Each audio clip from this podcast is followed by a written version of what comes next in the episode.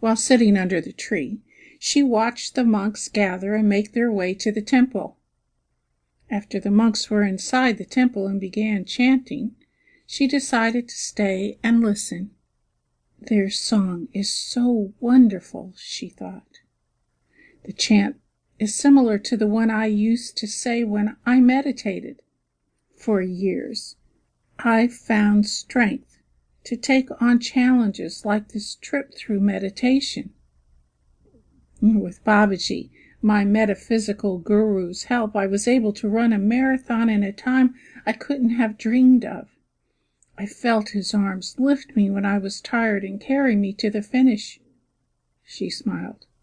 Babaji must have known that he was my favorite guru because he was young and because I could pronounce his name. Listening to the monks chanting, she noted, I didn't see any younger monks. That's a good thing. Unexpectedly, she felt the presence of someone nearby.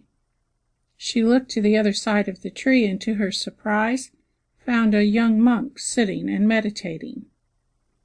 Slightly agitated by the presence of the monk, she remained seated and still, closed her eyes, and tried to meditate as she had in years past. Oh, I hope he doesn't look like the monk in my dream. I feel I'm going crazy. Hopefully he'll be gone when I open my eyes. Counting backwards from 100 to quiet her mind, within minutes she was floating toward a golden temple, a lost memory sitting in the clouds. In deep thought, Janet approached the golden temple and saw a waterfall shaped like a crucifix. The water was clear